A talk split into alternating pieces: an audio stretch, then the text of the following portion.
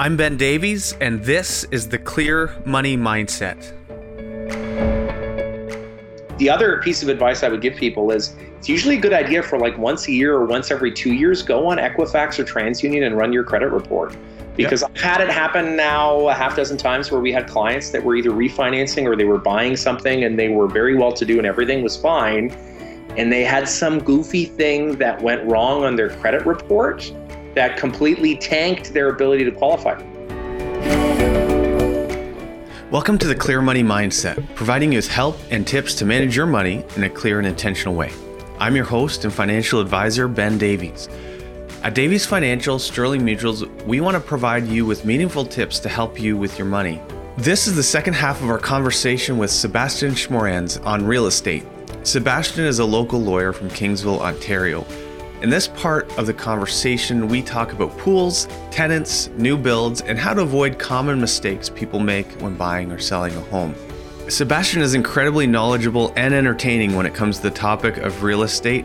If you missed our last podcast, go back and have a listen. It's great.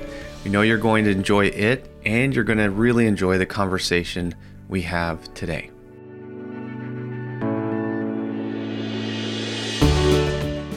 What other things can you do? You can go to private lenders. Now, private lenders are just generally speaking rich people or business owners who are sitting on a pile of cash who like to lend it out. Now, what you need to be aware of is that um, those loans can, in many ways, be much more flexible, but at the same time, they will have a much higher interest rate.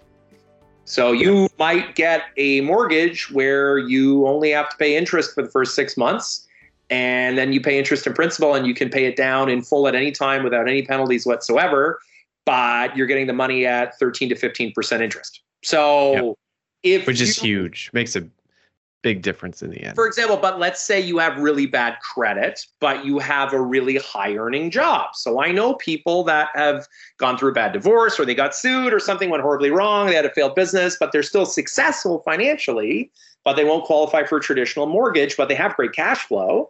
And if the cash flow is good, that's a totally fine way of buying an asset. Does that yep. apply to everybody? Should that apply to a first time home buyer? I hope not, but it is an option. The other option is um, what we call VTB mortgages or vendor take back mortgages. So, you this works particularly well if you're buying an investment property so, and by that okay. I mean you're moving into what was an investment property. So, let's say it's a rental house and you're going to live in it. Or let's say the owners are elderly and they're moving into a retirement home. So, if I own a house and the house is free and clear, I no longer have any mortgages on it, I have 100% equity in the home, which is the dream for everyone and I want to sell it, and you come to me and say you want to buy it, and I say great, and then you say, well, I have trouble uh, getting approved for a mortgage, but I can show you all my bank statements, I can show you my pay stubs, I'm good for it, I've got cash flow. What we can do is rather than you buying the house from me and registering a mortgage with a bank on it, I, the owner of the house, will give you the mortgage back on closing. So what happens is we we agree on closing how much of down payment you're going to give me you give me your 10% or your 5% or your 15 or your 20 or your 30% or whatever you want to give me. We transfer title from the owner of the house to the person who's buying it. And yep. then we register a mortgage on title that's held by the previous owner. And then we can negotiate whatever kind of interest rate everybody's happy with or whatever payment terms everybody's happy with. And we pay it off over time. I actually recommend this in the classic cases where it's within a family maybe where mom and dad are in their 80s and they're ready to move to a retirement home. And we okay. want to have some degree of retirement income. And maybe son and daughter want to buy the house or maybe grandson wants to buy the house or cousin or niece or nephew wants to buy the house. And grandma and grandpa don't just want to give it to them and they don't want to give it to them for free they still want some sort of income. We set it up where you know grandson buys it from grandma and grandpa and grandma and grandpa give them back a vendor take back mortgage, which is great because now grandma and grandpa can go to the retirement home and they're getting monthly payments of principal and interest, which in many ways make for a really nice little retirement income. And they can live off that for a very long time. And usually it makes things a lot easier for the buyer of the house because usually the hmm. terms are more flexible and it gets them into a house more cheaply. Yeah, you could actually see that happening a lot in the next generation or so as value gets transitioned and younger people have a harder and harder time buying a house. That's that's cool. I know I know on the B and C lenders, we've always told people, look, when if your financial circumstances haven't changed, because I've had people say, well, listen, we got this B or C lender, and it's only going to take me, you know, six months, and then I'll have a I'll, a real mortgage again. I say, plan on it being five years, and look because life just doesn't always work that way. Because the last thing you want is to factor your life on you know six months of a really high interest payment five years and, and then it turned into five years sorry and it wound up costing you a lot more and maybe waiting was the right idea. Buyer take back that's that's a pretty cool idea though for uh, they can be people. I like that but even with so even with when we're talking about B and C lenders it can happen to normal you know healthy people too so the other piece of advice i would give people is it's usually a good idea for like once a year or once every two years go on equifax or transunion and run your credit report because yep. I've had it happen now a half dozen times where we had clients that were either refinancing or they were buying something and they were very well to do and everything was fine. And they had some goofy thing that went wrong on their credit report that completely tanked their ability to qualify for something. I had one where um, it was an issue where a car was financed and they traded it in for a new car and the dealership forgot to delete the initial financing agreement off hmm. off their credit score and so it went delinquent so it looked like they hadn't paid, but it just was a clerical. Uh. I had one where a client had four different credit cards, made all their payments on the credit cards all the time, decided one credit card they were going to get rid of entirely, and had like a four dollar balance owing on it. Oh, no. For like five years because they were, from what they understood, they'd closed the thing out and it was done. And it was just because they hadn't fully paid it off. And it showed as a delinquent loan on their credit score. And it completely tanked their ability to qualify for a mortgage. And a lot of people don't notice this stuff. Like identity theft happens. That's the worst case scenario. Yep. But the best case scenario could literally be like you you signed up for a new cell phone with Rogers and you financed your last cell phone and it was supposed to roll the old financing agreement over to your new cell phone. And the guy at the cell phone store forgot to delete the old financing agreement off your credit report. And now it shows that you're delinquent on something. And it's very easy to have that happen and if you wait until you're trying to qualify for a mortgage to have someone pull your credit report and find that out, uh, you're going to be up the creek. Yeah, then you've you've you've tried and got denied. Um, I know Equifax. They, I think it, it's probably more now, but I think it's like twenty five bucks, and you can get a really cool digital um, breakdown of everything and all all of your credit history, which is great to know anyway. So Sebastian, where you come in after an offer is accepted, um, what are the things that someone like you is taking care of between then in the closing date, other than um, you know just hopping on a Zoom call at the end saying sign here, sign here, sign here, sign here. I'm sure uh, you can't be a weekend warrior lawyer either. Uh, so, what are the things that are going on and this kind of just helps clients understand, I think, why it's important to have a good real estate lawyer in the first place. So, what are you doing after somebody said, Hey, Sebastian, I've just inked a deal on a house, sending you the offer now. Uh, take care of it for us. What's happening? So, um, the way real estate transactions work in Ontario, and it's different province by province because each uh, lawyers are regulated by province. So I can only act on real estate transactions in the province of Ontario. Um, the only way that title, legal title, or legal ownership of the property can transfer from person one to person two, and the only way that a mortgage can be registered on title to that property and money be exchanged is through lawyers' trust accounts. So there needs to be a lawyer who represents the buyer and a lawyer who represents the seller. They cannot be the same lawyer unless it's a family related deal. So you've got a divorce and there's a separation agreement and one spouse is coming off title, or it's parents transferring to children. There are some exceptions there. It can be two lawyers within the same firm, but it can't be the same lawyer. What do we do? We receive an agreement of purchase and sale from a realtor if we're acting for a buyer. It sets out all the basics. What's the name of the buyer? What's the name of the seller? What is the address and legal description of the property? How much of a deposit was paid? What's the purchase price? What's the closing date? what kinds of chattels are included, what kinds of fixtures are included and excluded. Do we have to worry about HST? And what kind of conditions are in the agreement. Now, chattels are a fancy word for saying things you can move around, like your washer and your dryer and your, your furniture. And fixtures is a fancy way of describing things that are affixed to the building itself, i.e., the light fixtures and uh, the plumbing. Um, so, what do we do? The first thing we do is we do a title search. So, the all legal ownership documents for residential, for, for all types of uh, real property in Ontario are managed by the Land Titles Office, Land Registry Office. Um, they used to have multiple physical office locations throughout Ontario. It's now all done electronically. They only have one head office in Toronto. But what we do is we hire a professional title searcher, and her job is to go out and she pulls the actual legal description and the unique um, parcel register for your particular property because every property in Ontario is described by a unique identifying number. It's called a PIN number. Um, and she looks at that to see is the person listed as the seller actually the owner of the property? Because real estate fraud is a big problem in Canada. For all we know, that the classic story of the guy who sold the Brooklyn Bridge four times who didn't own it, right? So you yep. could have a guy named John Smith who says he's selling you his house on Main Street for six hundred thousand bucks, and it turns out John Smith doesn't own that house. So we got a serious problem.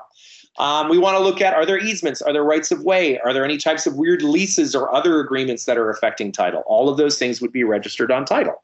Those are all things we'd want to look at because what happens is the lawyer for the buyer sends a letter to the lawyer for the seller called a requisition letter, which is the fancy way of saying it's a laundry list of, hey, here are all the things we found registered on title give me more information about them or delete these things or promise me you're going to pay all these things out on closing because right. my client is entitled to receiving the cleanest title that he can get or she can yep. get when this deal closes. That's thing one.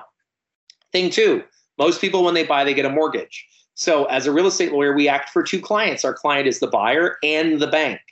So then we deal with the bank. So you might have been pre approved for a mortgage. They might still need to go out and get an appraisal done. They might still need to remove the financing condition, or maybe it's already been removed. The bank is going to send mortgage instructions to the lawyer that are a whole laundry list of things they're going to want us to complete prior to that bank saying, yes, we will lend Mr. Smith all this money on closing. Like, we notice Mr. Smith has three credit cards that have outstanding balances right now. We want to see that those are all paid down to zero on closing. Otherwise, you don't get money. Or right. we see that Mr. Smith has a spouse. She needs to consent to this transaction because the Family Law Act says it doesn't matter who's on this agreement. If you're legally married, husband and wife need to consent to this transaction. Those are the hmm. kinds of things we do. So we arrange the mortgage. We then deal with your home insurance broker or your home insurance provider because, especially if you're getting a mortgage, the bank wants to make darn sure that there is an insurance policy on that house because they don't want to lend you 600,000 bucks and then you burn your house down the next day pocket all the money and leave. One of the conditions of a mortgage is we name the bank as the loss payee on the home insurance policy because mm. we don't like home insurance fraud. Yep. Once we do all those things and we communicate with the lawyer for the other side, we then reach out to you, the client, and we say, look, here's all the information we need from you. We need all of your ID. We need all of your details about who you are, date of birth, profession, residency status, because we need to make applications for land transfer tax or HST related rebates or potentially capital gains if we're selling. We go through mm-hmm. all of those things with you. And then, usually, in a perfect world, five to 10 days before closing, sometimes in this market, one to three days before closing, we meet with you. We review all those documents with you. We make sure you understand them. You sign them, and then we take those and we send them to the lawyer on the other side.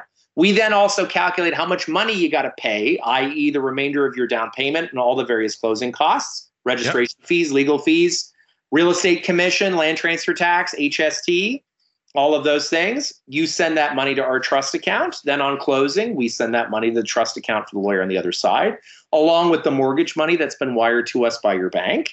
And in exchange, electronically, the lawyer on the other side releases the deed, which is a fancy way of saying they take their client's name off title to the property. You yep. put your client's names on title to the property, you register the mortgage, and then keys can be exchanged. And then it's the most exciting part of any real estate deal when you actually get your new house.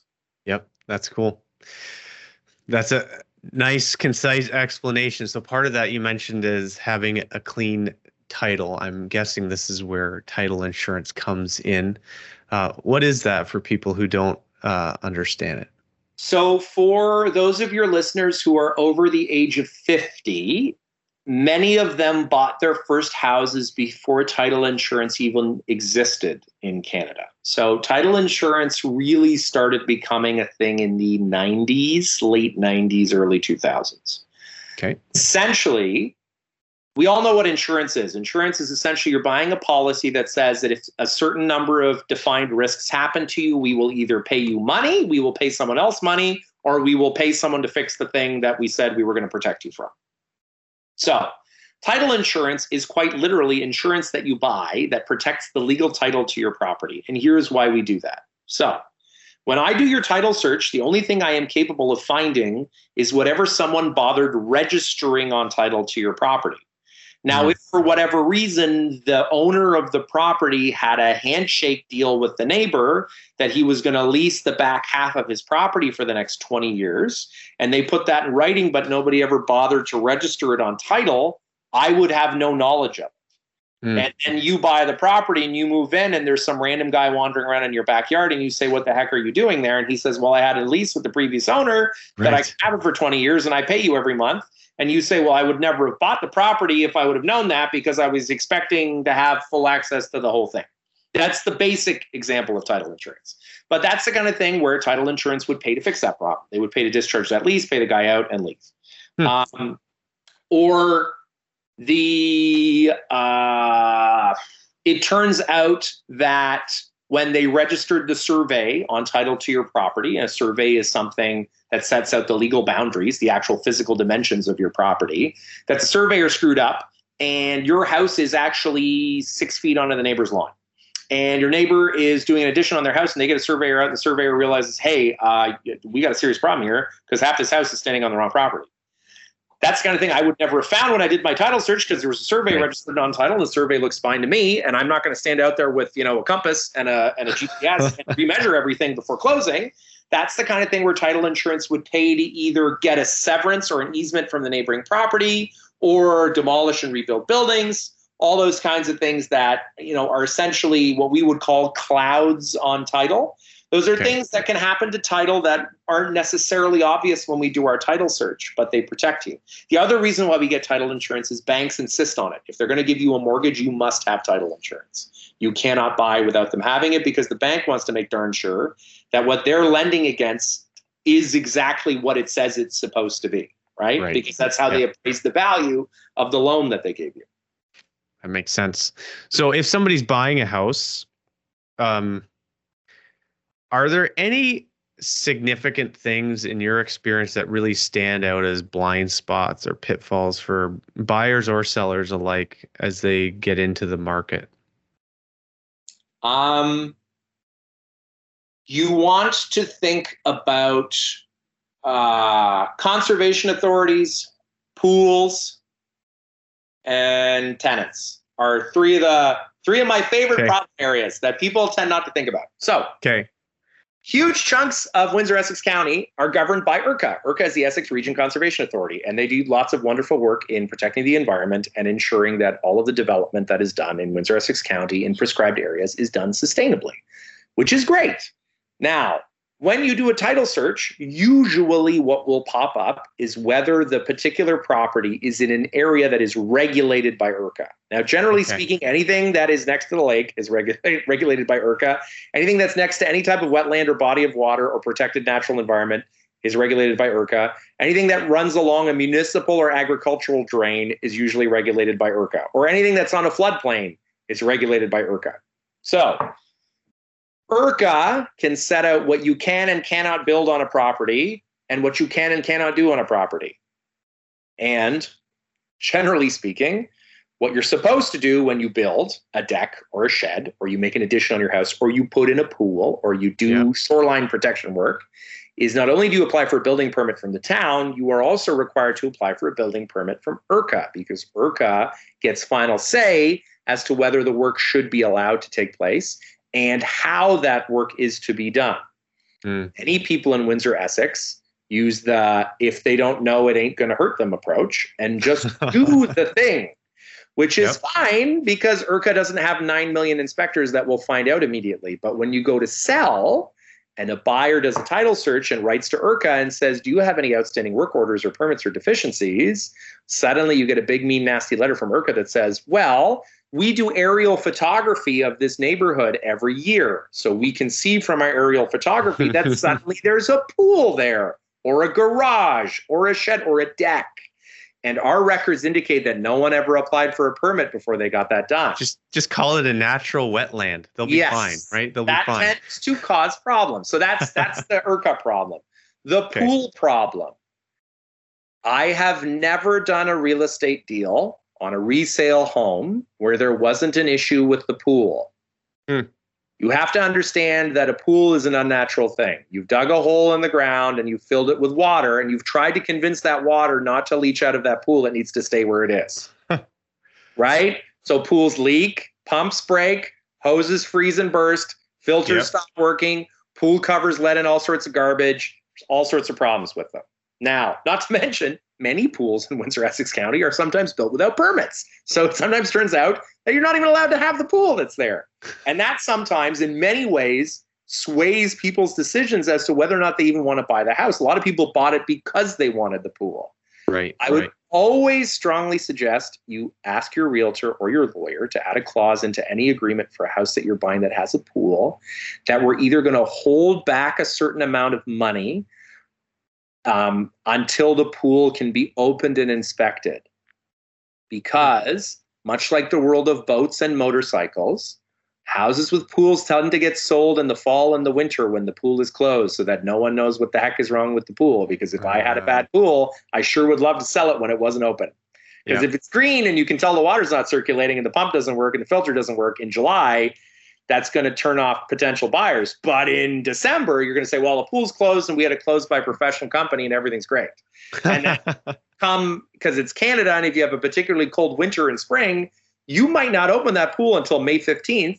And you discover by May 15th that you have a $100,000 repair you have to do because now this pool is completely useless. Yeah. So I would always suggest either A, assume I always I try to, and, and it's hard to get buyers to think like this, but assume the pool is not going to work. Don't if the only reason you bought the house was because of the pool, you didn't buy the right house. Like if it works, great. But assume it's like it's like buying a boat. Anybody I know who owns a boat loves their boat, but also knows that at any moment they got to throw another three or four thousand dollars into that boat because something went wrong. Yeah. And that is the knowledge of owning a boat. The best day of owning a boat is the day you buy it and the day you sell it, right?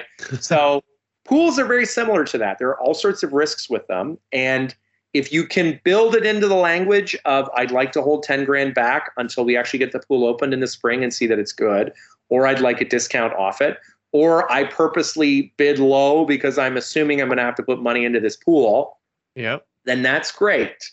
But they can be challenging. Okay. And then tenants are the last problem, and they're the biggest problem, especially during COVID. So, and a lot of first time buyers struggle with this problem because what's the cheapest housing that's typically available are rental houses, right? Mm. You have like some house near the college or near the university in Windsor that usually has seven university students living in it, and it's cheap and it's affordable and it's run down, and you got it real cheap, and you're going to move into it with your wife and kids, and it's going to be great, right? Or it's out in the county and it's had some long term tenant in it for the last four years who's a chain smoker who has nine dogs and 16 children. And you got it for really cheap. And the landlord's like, hallelujah, I don't have to deal with this disaster of a house anymore. And you bought it real cheap and you're going to fix it up and you're going to move in. Here's the problem, especially with residential. In Ontario, there are all sorts of laws about how you go about evicting a tenant when a house is sold. Right. It Yeah. used to be much easier than it is now. It is very much, the law is designed very much to protect tenants. They don't care about landlords and they definitely don't care about the poor first time home buyer that's trying to buy it and move in. And what got especially bad during COVID was for a long period of time, they had to stay on all eviction proceedings in Ontario that ran Right. for almost nine months. So there was no mechanism by which you could get these people out of the house. Hmm. So I always, and all the realtors I work with, I always tell them, I'm like, if you don't know or you're uncomfortable or this is your first time writing an offer on a house that has tenants in it, please ask me because there are ways of running these deals and structuring these deals so that we put ourselves in the best position possible so that hopefully on closing these people leave and your sweet new couple can move in and have the house of their dreams. Yeah. Because if not, you need to have contingencies in place. Like I've had I had three or four deals during the pandemic where people were moving down here from another town, like from hours away, same day into a house that had tenants in it. And the tenant said, Screw you, we're not leaving. Go ahead, try and evict us. So now you've got people with like a U-Haul van and they've got nowhere to stay. And this could be months of us trying to negotiate to get this tenant out of this house. So it's it's it, it doesn't mean you shouldn't buy rental houses. It just means you really got to understand what it is you're getting into when you want to put a bid on one of those, especially if you're hoping to live in it. If you're mm-hmm. like, I like the rent that that house makes and I like the tenants and I'm going to assume the tenants and I'm just buying the house because it's an investment, great. Life is easy. But yep. if you want to live there and you want these people out, that's that is an adventure in and of itself. okay, two quick last questions. Some you've covered a lot of this some ways a real estate a good real estate lawyer provides value to clients during the process i think you've mentioned a lot particularly in buying a new home or something like a condo um, what kind of additional costs are involved in in building a home or buying a condo as opposed to like the typical buying and selling of a property that's already built somebody already owns and you're just picking it off from them um, what are some things people should be careful of? And there's this word I'm not familiar with yet, but I will be by the time we're done on new builds, Tarion. Uh, what is it and how does it protect me? So maybe we can squish all those into one big answer.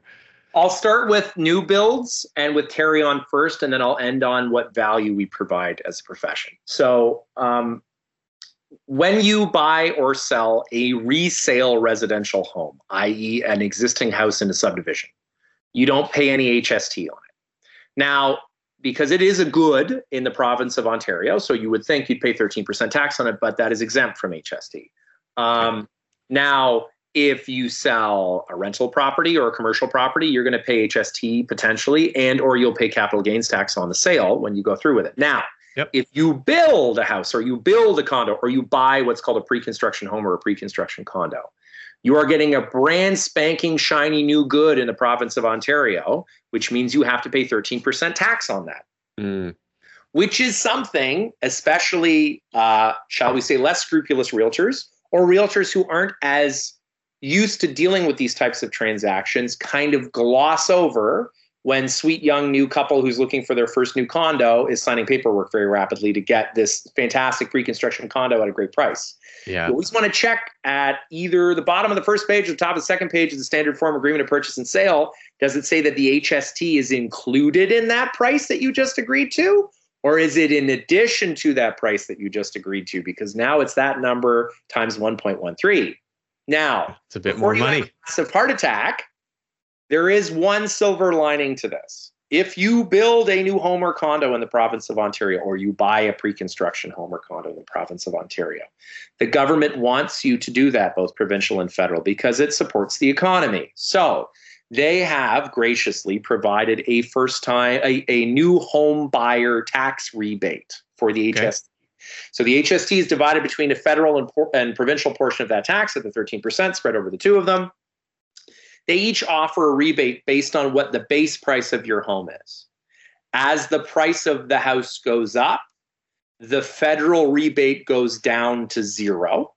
And as the price of the house goes up, the provincial rebate goes up to a max of $24,000. I don't quote me on it because I don't remember it offhand, but I think the cutoff is somewhere in the 400s. It could be late okay. 300s, hot, low 400s. Beyond that, you're not getting any part of the federal HST back, and you're getting a max of $24,000 back from the provincial government. How does this work for you as the buyer? You don't pay full price on closing, submit to CRA, wait to get a check back in the mail in six months. That's stupid. What happens is what we do is an assignment so the buyer gives that rebate to the builder because the builder runs a business and has an HST number and has spent HST on building supplies and is collecting HST from you on the price and they can use yep. it as credit. And the builder gives you a corresponding discount off the price. And that discount is the same as the rebate you would have gotten from the provincial and federal government. So mm-hmm. on closing, you pay less. Okay. But again, if you didn't pay attention, the price you agreed to on the paper was plus HST, you're still going to be paying more on closing than what you were expecting. Right, right. Plus land transfer tax, plus closing costs, plus registration fees, plus legal fees, right?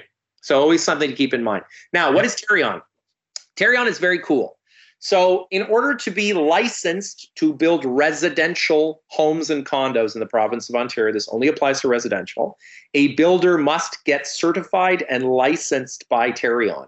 Tarion is essentially a crown corporation, a semi private, semi public corporation whose job it is to train license and regulate residential builders in the province of Ontario. Why? Back in the 60s through the 80s in the early housing boom in the GTA, there were lots of sketchy builders who built crappy stuff that broke two days in and stole all your money and left.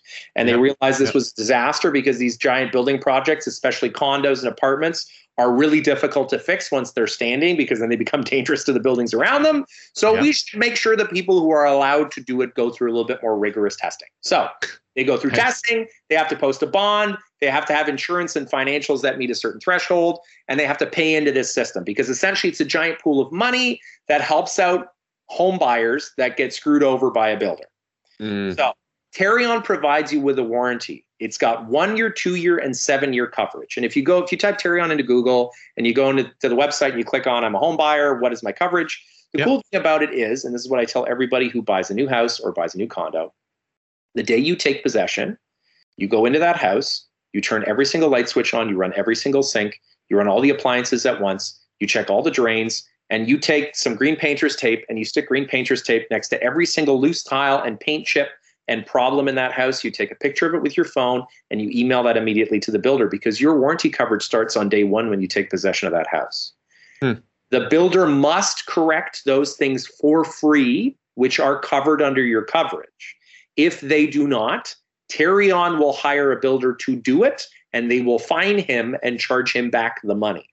So nice. it is a beautiful coverage, especially the, the year one coverage is largely cosmetic. The year the seven year coverage is for structural. So if by year two your house is settled and you have cracked like giant cracks in the foundation, they have to repair that for you.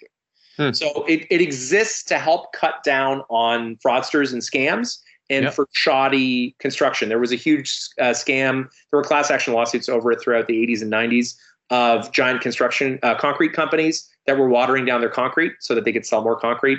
And there were a couple instances throughout the GTA and Hamilton, the Ottawa region, of literally condo buildings that are crumbling. They are now structurally like unsound because they were built with garbage. They were built hmm. with you can literally chip away at it with your finger, which is oh terrifying. Oh gosh. Something that's supposed to be holding 50 stories up, right? So that's why Tarion exists. That's why you always do a pre-delivery inspection before every single new buy, where you go through with the builder with a checklist, and they usually try the some of the smart ones try to downplay the issues with it.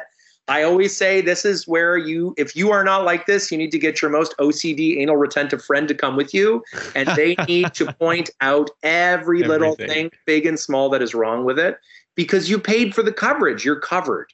Right. So why not bring it to their attention? Because they are required to fix it. And it's yeah. free of charge, right? Because otherwise you'd have to make a home insurance claim and then you've got to pay the deductible and your premiums go up. Yeah. So that's what Tarion is. Now, finally, and I think as a conclusion, what is my value as a real estate lawyer? Um, and I would come back to the what we were talking about at the beginning. What's the value of a good realtor? What's the value of a good investment advisor?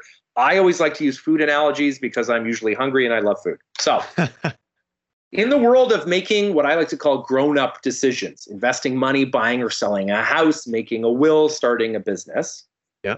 there are many ways of doing it. You can go the McDonald's cheeseburger route, or you can go the Ritz Carlton route, or you can fall somewhere in between. Because at the end of the day, to a certain point, you do get what you paid for. I am not the cheapest lawyer in Windsor Essex County, and I have no issue admitting that. I'm also not the most expensive, and I'm also not the cheapest. Because at the end of the day, you are about to make what is for many people the biggest investment of your life. And if something goes wrong on closing day, I would hope that you have paid the professional who is helping you deal with this enough money so that they care enough to clear their calendar for the day and spend their entire day on the phone or running back and forth to the bank or arguing with a builder or a lawyer or a realtor on the other side and negotiating in your best interests. Right. If you pay the bargain basement price, you can't be sad when you get bargain basement service. That doesn't mean that you don't still get some level of service. I, am right. very proud of the fact that on average, most lawyers in Ontario are very competent, professional, fantastic people. But I would always argue do you really want to save the money on your lawyer Or would you rather maybe buy IKEA furniture instead of high end furniture for your first house? right? I think yes. the IKEA furniture and a more reasonably priced lawyer are better than, well, I had to buy top of the line high end custom kitchen cabinetry. And so I went for the cheapest professional I could find. Right. And it's the same. It's the argument with Purplebricks. It's the argument with, you know, what do you what do you really get from your financial advisor? At the end of the day, yes, of course you guys charge management fees, but you would hope that the good ones charge management fees because they actually provide you with good returns on your money. And right. cheapest ones might not do any better than the index on average, right? So it's yep. it's it's you get what you pay for. You can have the McDonald's cheeseburger or you can I always like to say I, I am the equivalent of a keg dinner. It's not the most high end meal you're ever going to have, but it's slightly better than McDonald's and it's slightly better than Applebee's. And I would hope that you know you have a good experience and the customer service is excellent and that if your steak is wrong, someone will show up immediately and say, well, let's take that back to the kitchen and get you a new steak and ensure that you have the best experience you can have. Nice. No, that's a great explanation. And the conversation we've had today has really kind of borne that out. It's, uh, you can tell you've done your homework and that knowledge that's uh, in your brain is being translated out and benefit for your clients. This has been awesome. Uh, I hope Sebastian, what I said made sense and I wasn't just rambling incoherently. No, even if you were rambling incoherently, I couldn't even tell. So this is great. Uh, I just want to thank you for coming on, Sebastian. I, this this is going to be uh, invaluable to people to to listen into. I think especially first time home buyers to be able to have a resource like this just to turn on and and before they get into all of the rigmarole of buying a house, trying to pick a real estate agent, pick a lawyer, having this as a base knowledge is going to help a lot of people. So thanks so much for doing this. Well, thanks for having me on the podcast. You're welcome. Thanks for listening to the Clear Money Mindset. We at Davies Financial Sterling Mutuals are here to help you thrive with your finances. You can find us online at daviesfinancial.ca. For help with your personal finances, you can email us at office at daviesfinancial.ca. The opinions expressed are those of the participants and are for informational purposes only and do not necessarily reflect the views or opinions of Sterling Mutuals Inc. Mutual funds provided through Sterling Mutuals Inc. Commissions, trailer commissions, management fees, and expenses all may be associated with mutual fund investments. Please read the simplified prospectus before investing. Mutual funds are not guaranteed, their values change frequently, and past performance may not be repeated.